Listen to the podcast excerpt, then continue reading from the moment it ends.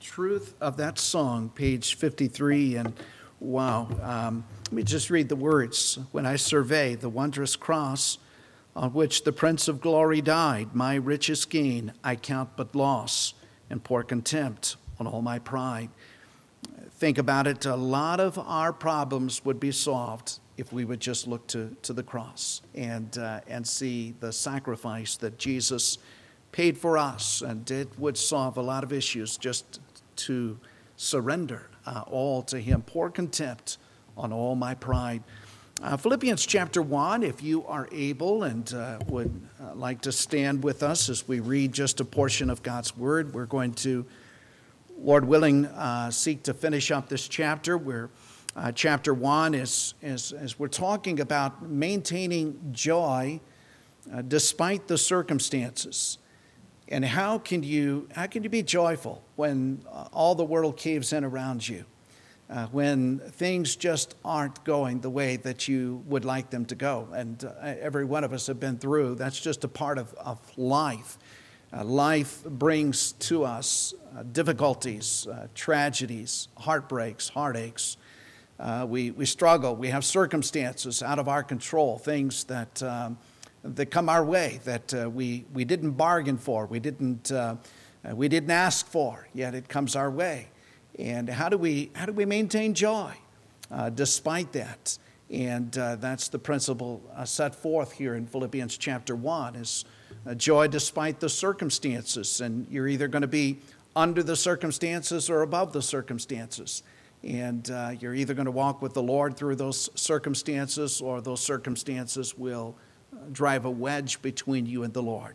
And it's very important to allow the difficulties of life to draw you to the Lord and not move you away from the Lord. And Paul gives us some secrets that we're going to look at here tonight. Philippians chapter 1, we're going to start here, verse 27.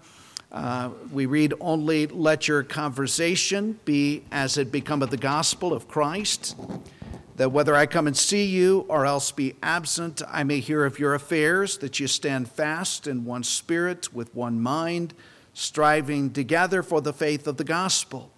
And in nothing terrified by your adversaries, which is to them an evident token of perdition, but to you of salvation, and that of God. For unto you it is given in the behalf of Christ, not only to believe on him, but also to suffer for his sake, having the same conflict which you saw in me, and now here to be in me. And here Paul is dealing with the battle. The Christian life is going to be a life of battle. It's a war. When you get saved, God never promised that it would be perfection, that there would be no thorns. You'll find the roses have thorns, and there are going to be battles that you're going to face. And so how do you maintain joy in the midst of the battle? And I'm going to give you some secrets here tonight that Paul shares with the church at Philippi. If you'll join me, let's go to the Lord in prayer. And Father, we thank you tonight. You are so good. Thank you that you gave it all, and Lord, just we've been reminded of that tonight in song, and Lord, how great you are, and when I survey the wondrous cross on which the Prince of Glory died, and Lord, just to think about the price that you paid and all that you did to purchase our gift, our salvation that we could never earn, we could never deserve, but God, your free gift.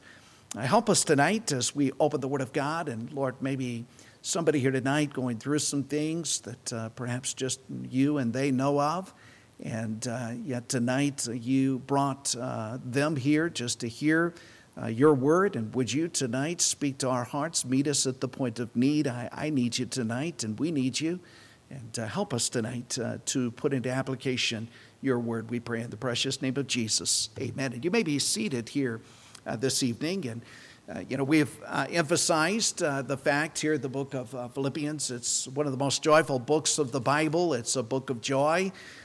We have brought out that at least 19 times in this book, the word rejoice or joy or gladness is mentioned in this book. And yet when we think about the background as to Paul writing this book, he is under house arrest.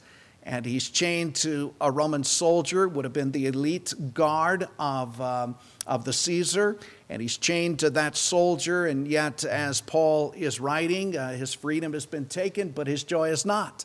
And you can take a man's freedom, but you can't take a man's joy, because you can't take Jesus from a man. If you know Christ as Lord and Savior, you'll find that the Lord is with you through thick and thin. And Paul discovered that, the presence of the Lord Jesus Christ. Now, here Paul is writing a book about joy. He's in a house arrest, in prison, and writes this joy, and he's putting into practice what he's preaching. And sometimes it's easy to say some things, but not so easy to do it. Sometimes we know what advice to give to others, but to follow our own advice. You ever have trouble with that? I can sure give advice to people, but following my own advice sometimes is pretty difficult. And here Paul, he's not only giving the advice, but he's following the advice, and he's putting that into practice. And that has become evident here in chapter number 1 of Philippians. In chapter 1, verses 3 and 4, Paul writes to this church at Philippi, a very special church to him.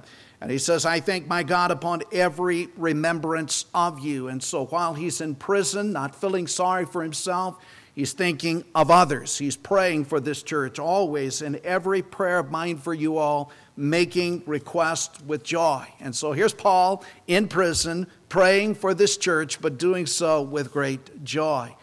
And as we have covered chapter 1, Paul deals with some of his circumstances. And one of the great robbers of joy, maybe you struggle with this, I do. One of the great robbers of joy, circumstances. When circumstances are contrary, things aren't exactly what you want, difficulties you face in life, and difficulties are a part of life. The sun shines upon the saved and the lost, and the trial comes to the saved and the lost, and it's going to come our way, just a part of being a human being. But then in addition to that, knowing the Lord Jesus Christ as Savior will bring its own set of circumstances your direction. And that's the case with Paul. And if we're not careful, we allow the difficult circumstances to rob the joy. And so we've covered some of the things that Paul went through, and yet he did not allow those difficulties to take the joy from him. So we saw that Paul, under house arrest. I don't know about you, but if I'm under arrest for something that I did not do and my freedom has been taken away, I'm probably not going to be a happy camper. But here's Paul, under house arrest, still filled with joy, and rather than being defeated, Paul recognized it opened a door to the gospel. And so Paul, under house arrest, has the ability to witness. Can you imagine being chained to Paul? Boy, if you're a lost man and you're chained to Paul, you're in trouble. I guarantee you Paul's going to tell you about Jesus. And so that's what Paul did. Under house arrest, chained to a soldier, opened a door into the Caesar's household. And in chapter 4, Paul writes that there were those of Caesar's household that had been saved. And so Paul recognized that the circumstances out of his control had worked to the furtherance of the gospel. And isn't that good how the Lord does that? And next time you have a negative thing come your way, look for an opportunity to witness that maybe otherwise you would not have had or obtained had it not been for that door that God gave you. Then we saw Paul's circumstance. Paul was facing accusations. There were those that were envious and jealous of Paul's ministry.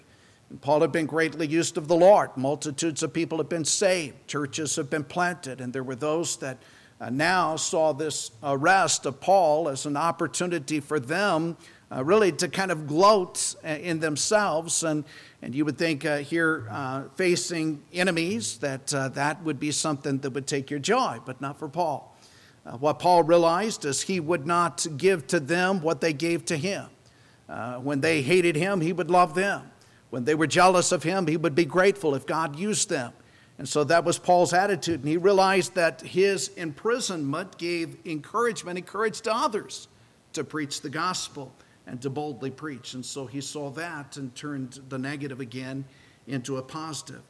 Now, the third thing that we looked at, Paul's circumstances, because he's in prison and he's given an account for his Christianity to the Caesar, Paul does not know whether he's going to live or die. So he's facing each day uncertain of his future. You ever been uncertain of your future? Uncertain as to whether maybe you're going to keep your job or lose your job, or uncertain as to maybe some relationship or some situation, and uncertainty. And that's difficult sometimes to face. And so Paul doesn't know if he's going to live or going to die. And so here's how Paul faced it in kind of the key verse of Philippians, chapter 1, verse 21, where Paul says, "For me to live is Christ, and to die is gain." And what Paul says, if I live, that's good, because I'm going to live for Jesus. But he says, if I die, that's gain, because I'm going to go to be with Jesus. And kind of what Paul is saying, to live is Christ, but to die is even more of Christ, okay? Because I'm going to be ushered into the presence of Jesus Christ. And so Paul's circumstances, Paul realized the worst thing that can happen to me is that I would lose my life. My head's going to be chopped off at the end of this thing. That's the worst thing that can happen to me, but the worst thing that can happen to me is actually the best thing that could ever happen to me. And so that was the attitude of Paul, and that would not still his joy. And that's kind of the basis of this passage of Scripture. Paul saw that good came out of the bad, and that God was in control, and so he could rejoice no matter what happened. And maybe you are facing some bad circumstances, and if you will look, God works all things together for good to those that love the Lord, to those that walk with the Lord Jesus Christ. Now, what we're going to do here tonight is kind of wrap up this chapter, and here at the end of the chapter, Paul gives some advice for those that are facing bad circumstances. And this advice, if you will put into application, will keep you from allowing the bad circumstances to defeat you. And so there are three pieces of advice, three, we might say, challenges or admonitions that Paul gives to the church at Philippi. And this advice, these admonitions, these counsel, these aspects of counsel will cause you to be able to maintain joy even in difficult circumstances. Now, let's look here, verse 27. You're going to see the first of these. And I want to just speak of this as a conversation that is pure.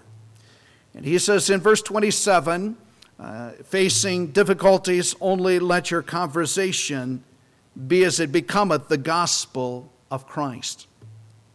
Now, that word conversation means your manner of life. And we talk about a conversation where we're talking about our talk, but this word here in the Bible literally means it's not your talk, it's your walk. Okay, it's your manner of life. It's the way you live. It's how you behave. It's what you do. And here's what Paul is aware. He's aware that the Christian life is a battlefield. Okay, have you discovered that? It's a war. And this battlefield, when you get saved, you enter into that war. And as we go through this chapter and we go on into the book of Philippians, so Paul is aware that the Philippian Christians are facing trials. They started with trials. It goes all the way back to Acts chapter 16.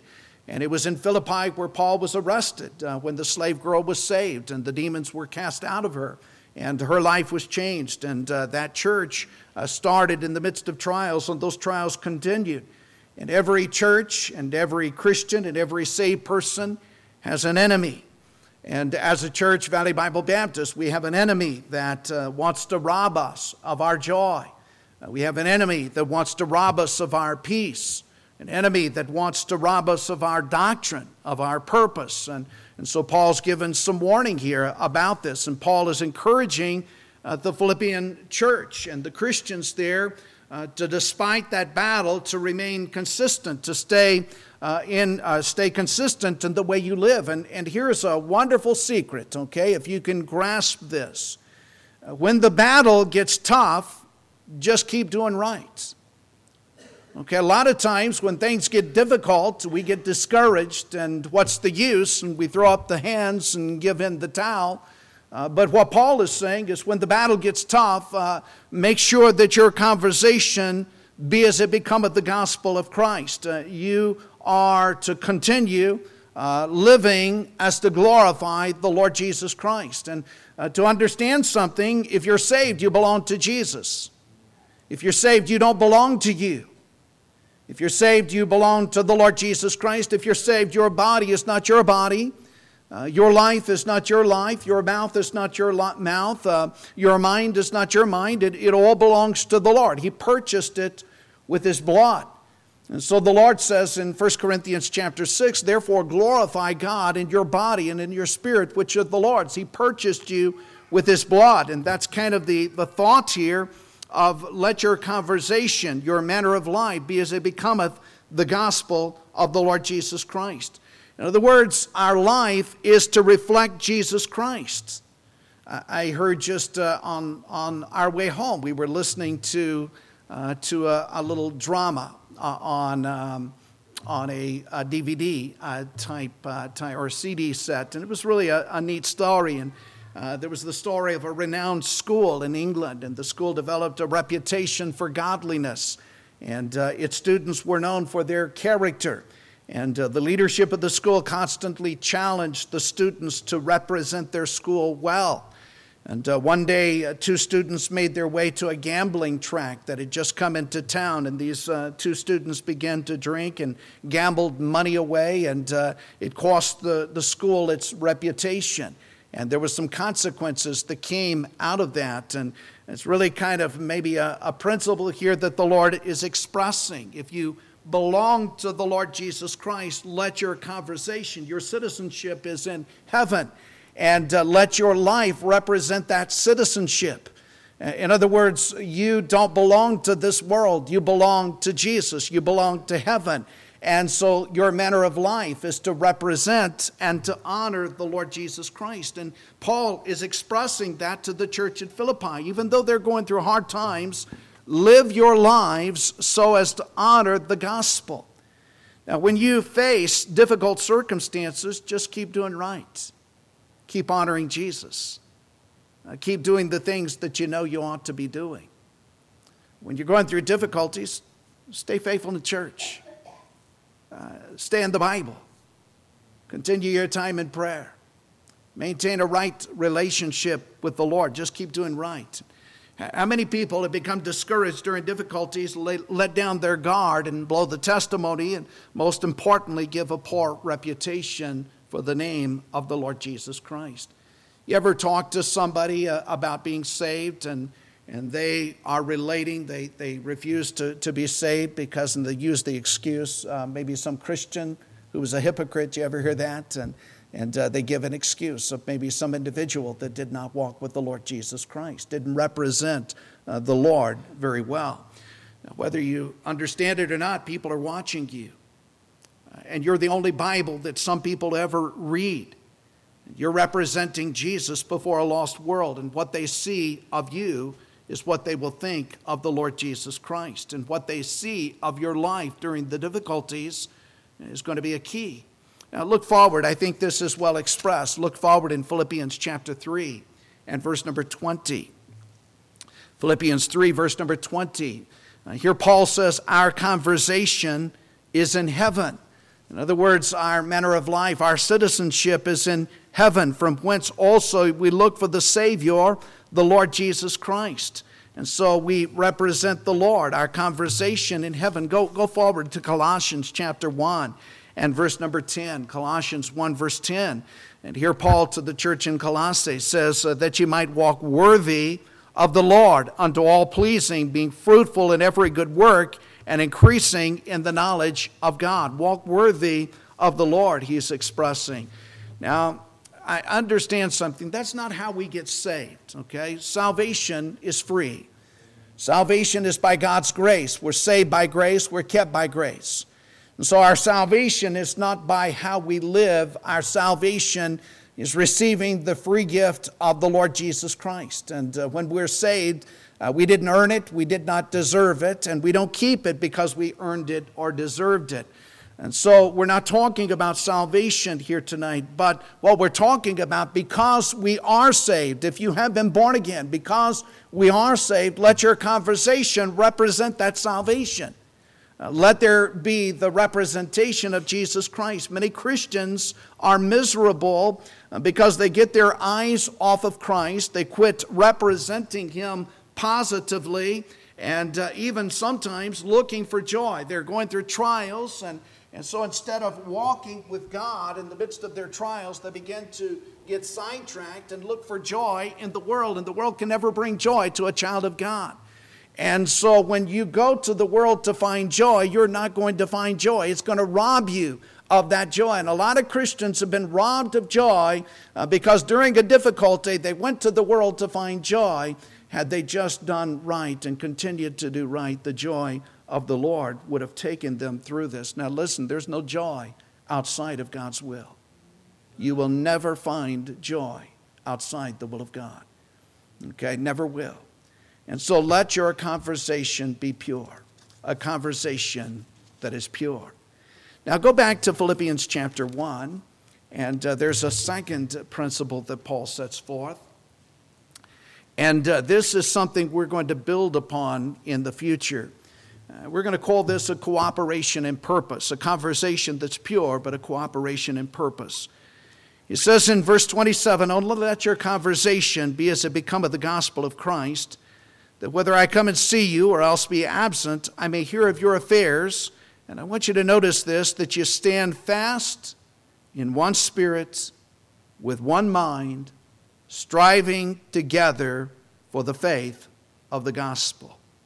The cooperation in purpose. Notice this admonition, striving together. What Paul is presenting is the concept of a team.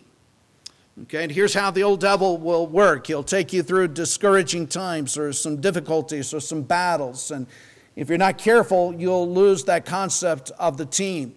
And you need the team during the difficulties that you face. We're not a bunch of individuals. As a local church, we're a team. We're a unit together. That's important. And the principle really that Paul sets forth, do you understand that any one of us can accomplish more together in a body, in a church, than we can as individuals? Okay? My body, my hand can't accomplish a whole lot without the rest of my body. My hand needs my body. My hand can't exactly feed my mouth if there's not a mouth to feed. And my hand needs my eyes. My hand can't see the food if my eye doesn't direct it.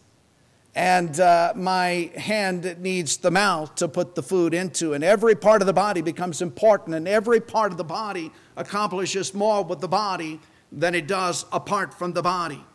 And yet the old devil will work to bring division and to take us away from the local body that God has given to us. And it becomes so crucial that we strive together for the faith of the gospel.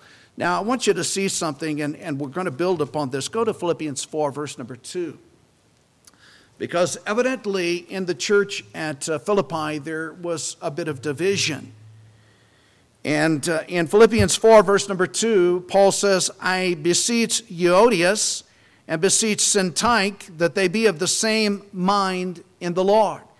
And so Paul's writing to two women there in the church, and he's challenging them that they be of the same mind. I'll go back to Philippians chapter 2 for just a moment, and I want you to look at the first part of Philippians chapter 2. And a lot of Philippians deals with this striving together, this team concept.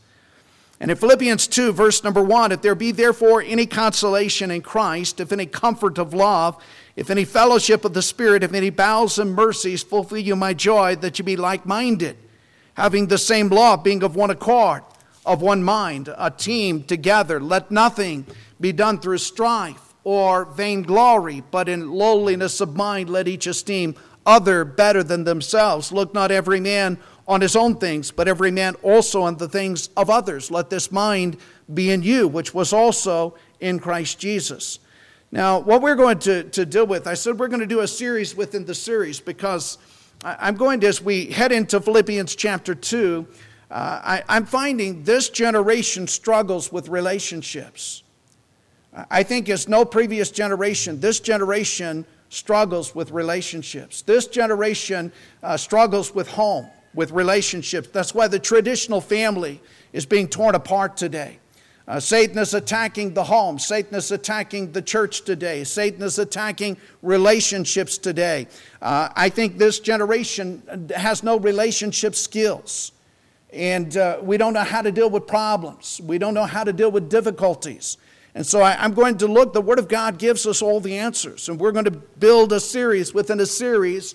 And we're going to deal with relationships. And we're going to deal with how do you put relationships together? How do you keep relationships? How do you build a home that will glorify the Lord? How can we as a church be a team together, heading the same direction, striving together to accomplish the work of God? How can Valley Bible Baptist Church as a team impact this community in such a powerful way? None of us can do it as individuals, but together as a team we can do it. A family that works together can accomplish far more than individuals within a family, a church working together. And so we're going to look at this concept, dealing with these biblical principles that will help us in relationships. Now, the enemy will do everything he can to use difficulties to divide us.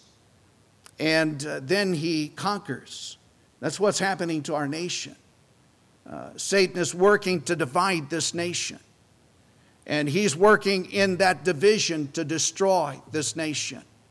You know, there are groups of people that would love nothing more than to create a civil war right now within this nation, to bring a nation at war within itself. And I think this generation is being prepared because we don't understand biblical principles that will help us and guide us through. It's a concept that really what's happening is a communistic, socialistic effort to take over. And if you look at those principles, there are some things that we as God's children need to get under our belt in preparation for the future. Now, Paul challenges this church that they are to strive. That means they're to work at this. You've got to work at unity. So, you know, if you're going to have a good home, it's not going to happen by accident. You got to work at it. If you're going to have a good church, it's not going to happen by accident. You got to work at it. You're going to have to work at relationships. You're going to have to invest the effort, the principles of God's Word, to build the relationships that God wants. Now, you notice that the purpose for which we strive. Look in Philippians 1 here, again, verse number 27. He says, striving together for the faith of the gospel. Now, what does he mean? The faith of the gospel, that's what we believe. That's our doctrine. See, the Word of God is our rule book, and Satan knows the importance of sound doctrine. And I don't have the time to get into this tonight, but in 1 Timothy chapter 4, Paul gives a warning that in the last days, many will depart from the faith, sound doctrine. And he tells us in 2 Timothy chapter 4 the importance of holding true the doctrine, for the time will come when they will not endure sound doctrine, but they will heap to themselves teachers having itching ears. And you can find anything that you want to believe today. You can find somebody who's going to teach that. But what we need as a church is to maintain the doctrine that is based upon the Word of God. And all of our beliefs need to be anchored in the Word of God. And again, I'm going to tell you this. If I preach something and it's contrary to the Word of God, you throw away what I preach and teach and go back to the Bible, because this is your authority. This is the Word of God. And the Word of God is our anchor, our foundation. We're to strive together as a church for the faith of the gospel, for this doctrine. It's so crucial, and especially as we see the day of Christ approaching. Now, we're going to soon stand before the Lord Jesus Christ, and I sure want to honor Him. I really want to honor Him. Now, when we get into chapter 2, chapter 1 is dealing with circumstances. And one of the great robbers of joy are circumstances. Okay, if you live under the circumstances, you're going to be miserable. But if you learn, like Paul, to live above the circumstances, you can have joy even in the difficulties of life. Now, when we get to chapter 2, another robber of joy, people, relationships. How many times has a broken relationship robbed joy? And so we're going to have to learn, how do we put relationships together and build relationships? How can we maintain joy through relationships? And chapter 2 is going to deal with that. And so we're looking at here the importance of together striving for the gospel. Now let's go to verse 28, and let's give you this third principle that Paul sets forth. And this is important. This kind of brings it all together. It's a confidence in persecution. Look at verse 28. And in nothing terrified by your adversaries. Did you notice that? Don't be afraid.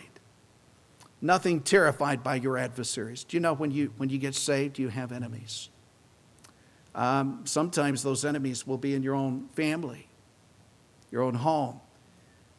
Sometimes they're going to be co-workers, or they're going to be your jobs, or they're going to be extended family, or they're going to be other relationships. And so you're going to face some persecution, but you can be confident. Don't be afraid. Don't avoid the battle. See, getting saved, getting right with God doesn't end the battle. In fact, Paul said, yea, all that live godly in Christ Jesus shall suffer persecution. Persecution, a battle, it's evident that you're walking with God. You know, when you walk with God, there's light and dark. They can't walk together. They don't. They don't walk together. You walk with God, you're going to expose the dark, okay? And when you face persecution, if you're doing right and living right, it's going to be evidence of a walk with God. Heard the testimony of a young man, and we are so blessed here in the United States, but a young man from a Muslim country that got saved. And when he gave testimony of his salvation, his family tried to kill him. And so his persecution that he faced was evidence of a changed life. And so they disowned him. He was kicked out of the house, and that was the testimony of a life that walks with the Lord. Now, I want you to notice what Paul says. Look in verse 28. He says, and in nothing terrified by your adversaries, which to them is an evident token of perdition. In other words, the persecution that you received, it's the testimony of light and darkness, but to you of salvation. It's a testimony of the light that you have. But notice what Paul said in verse number 29. And this, if we can grasp this. For unto you it is given in the behalf of Christ, not only to believe on him, but also to suffer for his sake. What Paul is saying is it's a privilege to suffer for Christ. Isn't that hard to believe? It's a privilege to suffer for Christ. Now, let me give this from the perspective of Christ. Keep your place in Philippians. Go back to Matthew chapter number 5. In Matthew chapter number 5, it's exactly in the Beatitudes what Jesus said to his disciples. In Matthew chapter 5, notice here in verse number 10, Matthew 5 and verse number 10. The Lord said, blessed are they which are persecuted for righteousness' sake, for theirs is the kingdom of heaven. Blessed are ye when men shall revile you and persecute you, shall say all manner of evil against you falsely for my sake. Rejoice and be exceeding glad, for great is your reward in heaven. For so persecuted they the prophets which were before you. Now go back to Philippians chapter number 1. That's what Paul is expressing. He says in verse 29 again, unto you it is given in the behalf of Christ, not only to believe on him, but also to suffer for his sake. And then Paul gives his own testimony, having the same conflict which you saw in me, and now here to be in me. In other words, what Paul is expressing, for Christ's sake, you have the privilege of suffering, but understand I've gone through that myself. And I've suffered for Christ, and he did not allow that suffering to steal his joy or to rob the presence of Jesus from him. As we have mentioned many times, Paul was under house arrest for the cause of the gospel, but it did not steal his joy. Now, you ever go through something and you ever think you're alone? Boy, the old devil, he's good at, you're the only one, he tells you. God must not love you. Look at what you're going through. You're the only one that's having to face this. Do you realize there is no temptation taken you but such as is common to man? But God is faithful, will not suffer you to be tempted above that you're able, but with temptation also make a way to escape, that you may be able to bear it. What Paul says to this church at Philippi, you're going to go through some suffering, and it's a privilege to do that, but I've been through it before you. I know what it's like. You're not alone. And if we have the right attitude in suffering, do you realize that the Holy Spirit of God will fill you with the joy of the Lord in a way that you have never experienced before? In the midst of your difficulty, when you have the right spirit, And you are able to, the joy of the Lord can be a part of your life. Maybe some of you can give testimony.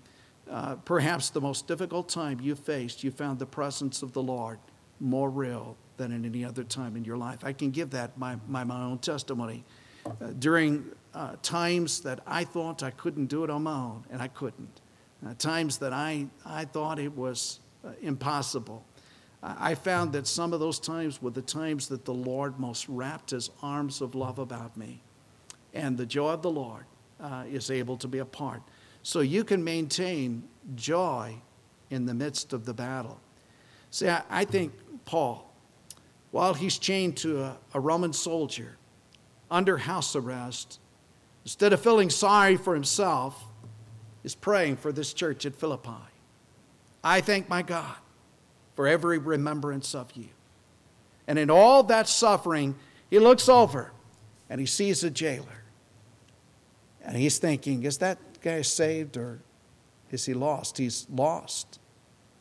How is he going to hear? Well, I'm chained to him. He can't get away from me. I've got an open door. It's like picking up a hitchhiker and driving down 70 miles an hour. He can't get away from you, okay? He's stuck. And here's Paul stuck to this jailer. And it opened a door of witness. And here what was meant to him for evil turns out for good. And during this difficulty, it was this. I think if you could have gone to that prison house where Paul was and looked at Paul's face, it wasn't a sad countenance. I think Paul is filled with the joy of the Lord. I think the very presence of Jesus there in that jail room had to be so real. And Paul is just filled with the Spirit of God and using that as an opportunity of witness.